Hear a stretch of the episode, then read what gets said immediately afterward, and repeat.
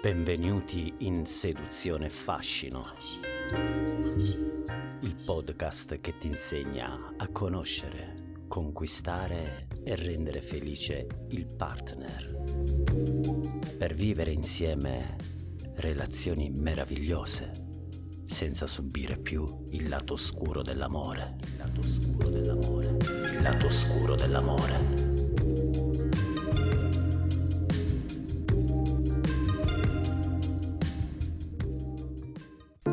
Ciao, sono Bliss, l'impersonale, astratto, evanescente Bliss.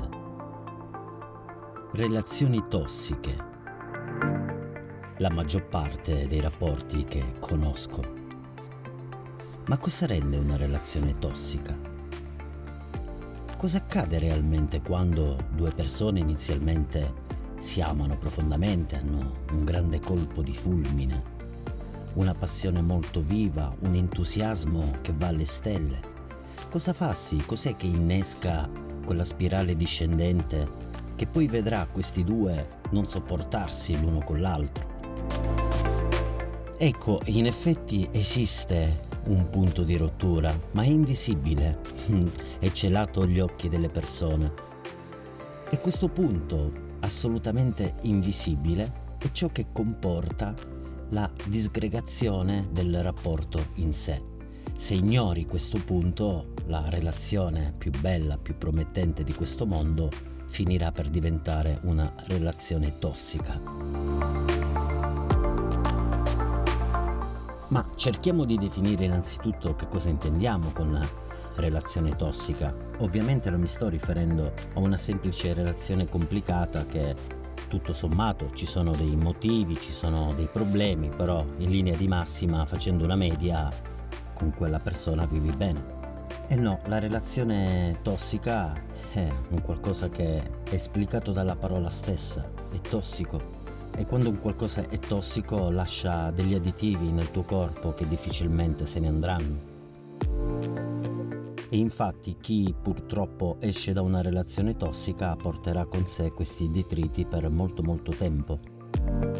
Una relazione diventa tossica quando raggiunge il livello della dominanza, del prevaricatore e del prevaricato.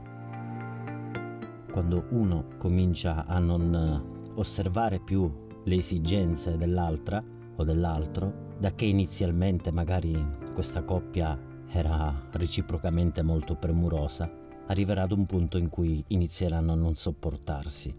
È successo qualcosa di invisibile agli occhi dei due. Potrebbe essere causa di una parte o dell'altra, qualcuno potrebbe aver innescato questa purtroppo manovra involontaria, ma sono cose che capitano. E lo scopo di questo podcast di oggi è quello di aprirti gli occhi e di farti capire da che cosa devi veramente guardarti qual è questo spietato killer che purtroppo fa a pezzi anche la relazione più promettente di questo mondo. In una parola, scheletri nell'armadio. Ebbene sì, scheletri nell'armadio sono l'inizio del declino di una relazione. Ma che cosa intendo per scheletri nell'armadio? Beh, piccole azioni o grandi azioni commesse ai danni del partner e mai rivelati.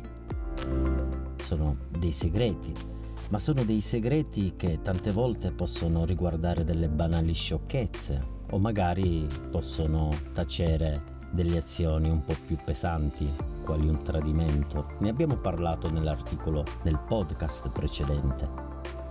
Se vuoi sapere come scoprire un tradimento basta ascoltare il podcast precedente. Ma che cosa sono questi scheletri nell'armadio? Andiamo un po' più a fondo nel dettaglio. Possono essere delle azioni veramente banali, come dicevo.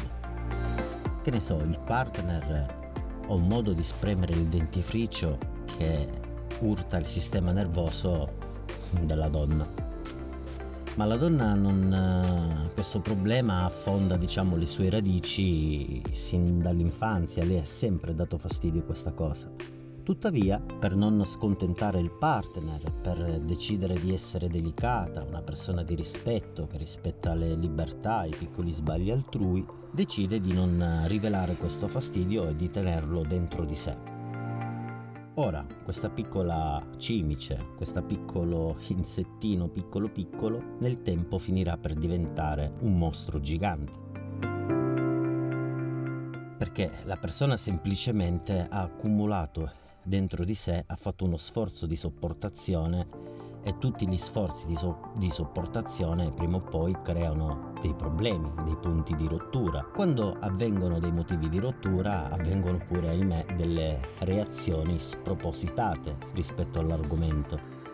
Ma non è l'argomento in sé a far innervosire così tanto il partner.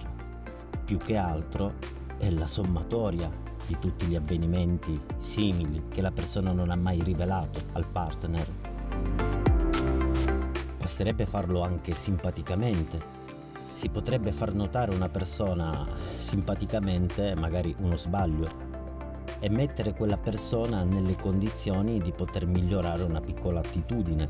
Quindi in realtà faresti anche un favore diciamo che il consiglio è sempre quello di non tenersi mai le cose dentro, di non accumularle perché finirà per eh, esordire la cosa in dei spropositi mai visti, quindi è meglio evitare. Ma cerchiamo di capire un po' meglio. Il fatto è che quando tu commetti, queste qua sono delle azioni minori, tipo mi dà fastidio qualcosa e non te ne parlo mai, quindi accumulo, accumulo, accumulo fino a scoppiare e poi da lì magari iniziano il, l'atmosfera che si comincia a guastare tra la coppia. Però esistono delle cose un po' più sottili, tipo eh, il commettere magari delle cose che quasi certamente renderebbero furioso il partner o darebbero veramente oltre il semplice fastidio. Che ne so, fammi fare un, un esempio banale. Magari lui vuole passare una serata col, con gli amici e andare in discoteca e si inventa la fatidica scusa del, della cena di lavoro. Ora magari questa persona è andato semplicemente a ballare, non ha fatto niente di... è rimasto al suo posto, in poche parole, però ha nascosto al suo partner un avvenimento che sarebbe stato meglio lei conoscesse, magari per come era impostata la coppia. Eh? Ora, eh, lui ha commesso questo piccolo misfatto, è andato a ballare con gli amici senza dirle niente. E questo piccolo gesto, che inizialmente è un piccolo, diciamo, senso di colpa che la persona cercherà di camuffare in qualche modo, di soffocare dentro di sé, trovando degli alibi, lo porta a, a un disagio sempre maggiore. Quindi ogni volta che gli si para la moglie davanti, lui ha quel senso di colpa di aver trascorso, di aver fatto baldoria facendole credere di essere al lavoro e quindi comincerà a cambiare il suo atteggiamento. Lo abbiamo spiegato bene nel podcast del tradimento. Questo piccolo senso di colpa la persona tenderà a volerlo sminuire perché è fastidioso convivere con il senso di colpa. E come fa di solito una persona a svilire i propri sensi di colpa? Svilendo, appunto, cercando di attaccare il destinatario di questo misfatto. Mi spiego meglio, se io ti ho graffiato la macchina e questo mi genera un grande senso di colpa perché poi per lo più non ti ho detto nulla sul fatto che ti ho graffiato la macchina, per convivere con questo mio senso di colpa troverò degli alibi che possono giustificare innanzitutto il mio non dirti niente per il graffio sull'auto e per giustificare poi tutto il mio silenzio successivo nel tempo, che comunque diventa sempre un aggravante perché poi una persona al primo confronto ti potrebbe dire hai avuto un sacco di tempo per dirmi questa cosa e non l'hai fatto. Le persone non lo fanno, non lo fanno perché hanno paura del confronto, magari un momento di forte pressione che preferiscono evitare e quindi tacciono. Soltanto che è uno scheletro nell'armadio che prima o poi salterà fuori perché avvertirai un senso di colpa. Questo senso di colpa ti porterà a un istinto di sminuire questo senso di colpa e quindi per sminuire il senso di colpa sminuisci la persona che l'ha ricevuto. Quindi potresti dire sì, ma io però questa qui devo raccontare tutto quello che faccio, non ho più la libertà di prima. La persona dentro di sé, del tutto inconsapevole di questo meccanismo, tenterà di trovare dei difetti a spada tratta nel partner, dei difetti che possono giustificare, diciamo, il suo gesto sbagliato.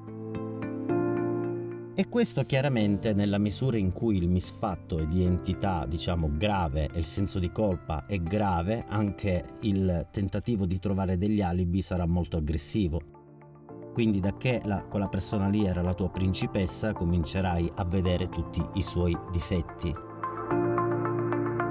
Per cui scheletri nell'armadio sono quelli che rendono una relazione brutta, che la rovinano, che la fanno sprofondare una relazione tossica te ne accorgi, la vivi perché l'emozione propria di questa coppia tante volte è, è la rabbia o tutto quello che può esserci sotto la rabbia, ma non va mai su. Quindi ci troverai sempre una relazione dove all'interno ci sono dei rancori, dove ci sono delle cose non dette, delle cose non rivelate.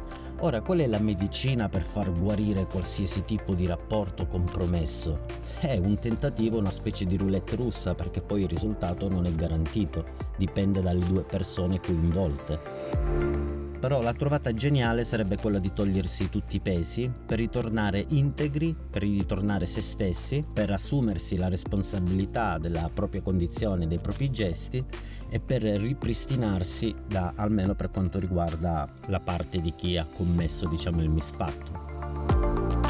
Sì, le coppie si dovrebbero confrontare di più, ma non sulle cazzate, perché quando si inizia a chiarirsi, tra virgolette, ci metto 10.000 virgolette, le persone non fanno nulla per chiarirsi, si parlano sopra, eh, dietro diciamo uno sfondo emotivo di, di rabbia, di rancore, si, ci si offende a vicenda e non si arriva mai da nessuna parte. In realtà il modo giusto per risolvere, per ripristinare, per tentare di fare qualcosa, per invigorire questo, questa relazione, perché magari ne vale la pena, ci sono dei figli, e allora qual è la cosa da fare? La cosa da fare è sedersi davanti al partner, tu che sei per esempio a conoscenza di questi meccanismi, perché adesso ti sono chiari, li puoi, li puoi confermare tu stesso, tu che sei consapevole di questi meccanismi devi prenderti e devi assumerti la responsabilità della cosa.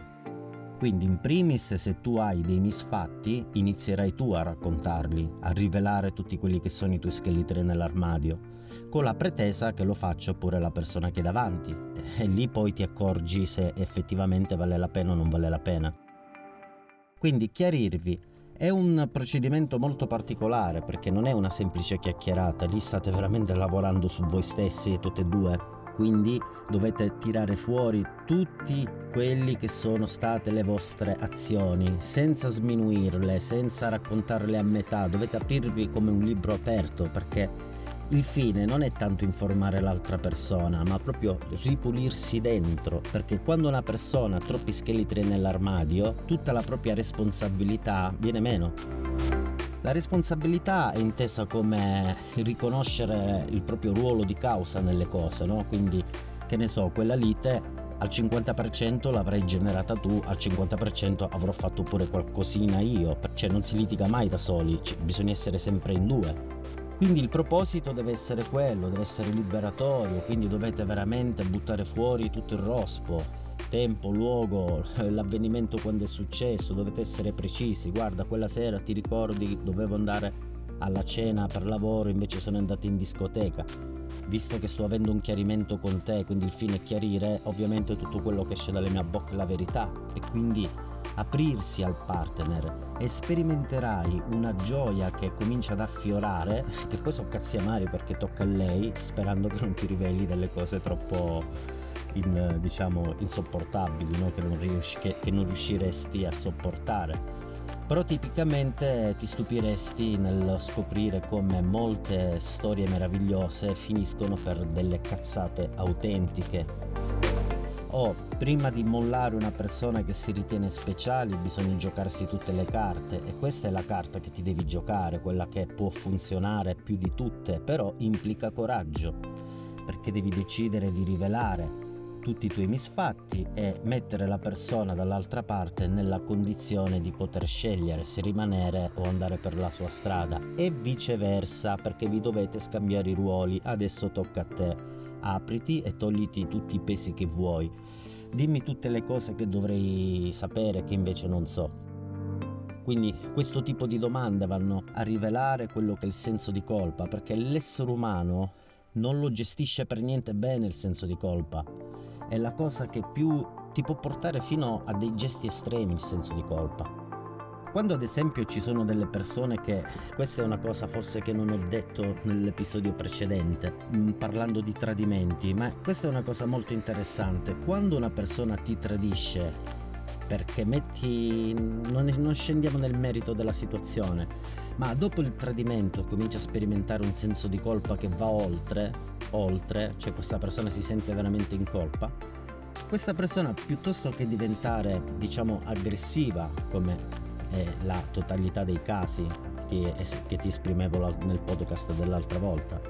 Però c'è anche un altro modo di reagire. Quando una persona ti ha tradito o comincia a diventare molto critico nei tuoi confronti, molto aggressivo perché in realtà sta cercando di sminuire te per sminuire il suo senso di colpa, oppure il suo senso di colpa è talmente così insopportabile perché tu sei così una brava persona e sempre stato, sei sempre stato un modello con lei e lei non ha nulla di cui accusarti, quindi comincia a sentirsi veramente in colpa, questa persona ti potrebbe venire a inseguire fino, fino non lo so, il monte dell'Himalaya, scalarlo a mano senza protezioni se, eh, se la situazione lo richiedesse, se la tua vita fosse in pericolo. Quindi il senso di colpa ti porta anche a questi gesti estremi. Magari per amore non andresti a salvare una persona sull'Himalaya, ma mosso dal senso di colpa sì.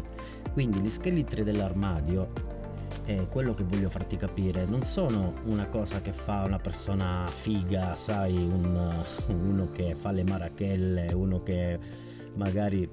cioè, chi purtroppo commette chi ha degli scheletri dell'armadio inizia a vivere male perché è proprio la natura dell'essere umano.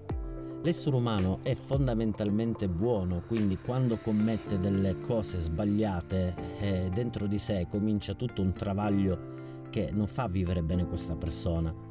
Quindi fatemelo ripetere, se il vostro rapporto è compromesso, se ormai non sembra esserci via d'uscita, la manovra estrema è sedervi l'uno di fronte all'altro e spifferarvi tutte le cose che l'altra persona dovrebbe sapere e che tu hai il peso dentro per non averle rivelate. Quindi possono essere o dei tradimenti in extremis o delle cose che semplicemente danno fastidio oppure nel codice diciamo tacito della coppia è stabilito che le cose stanno così, quindi magari uno viene meno a una regola e questo meccanismo potrebbe partire. Potrebbero essere banalità o cose molto serie, però l'idea è quello di togliersi il peso. Quindi bisogna essere puntuali, precisi e dettagliati quando vai a raccontare quello che è il tuo scheletro nell'armadio. Se la persona accetta dall'altra parte di fare una cosa del genere, la persona si libera dal peso, riemerge, riaffiora di nuovo l'amore che c'era prima, la gioia che c'era prima, la complicità che c'era prima. E questo nella misura in cui diciamo le cose che vi andate a rivelare non sono dei, delle cose estreme. Perché secondo me, secondo chi ti parla, quando si arriva al matrimonio, quando si arriva al tradimento, scusami, lì siamo veramente nella zona limite cioè della serie che lì dovresti veramente ragionare se investire le tue azioni in una persona che comunque ha fatto l'azione più estrema che poteva fare l'ha fatta. Quindi cioè, voglio dire è una questione di amor proprio poi lì dipende insomma da chi si trova nella situazione. Purtroppo eh, ragazzi come dico sempre chi si trova di fronte una rottura sentimentale o la minaccia di una rottura sentimentale è come se si sta trovando di fronte a una minaccia di lutto, di perdita di qualcosa e quindi le persone per non soffrire sono disposte a convivere con una vita diciamo veramente a livello basso. Per cui niente, spero di esservi stato utile, il motivo per cui nascono delle, delle relazioni diventano tossiche sono gli scheletri nell'armadio. Meglio togliersi il peso confessarli.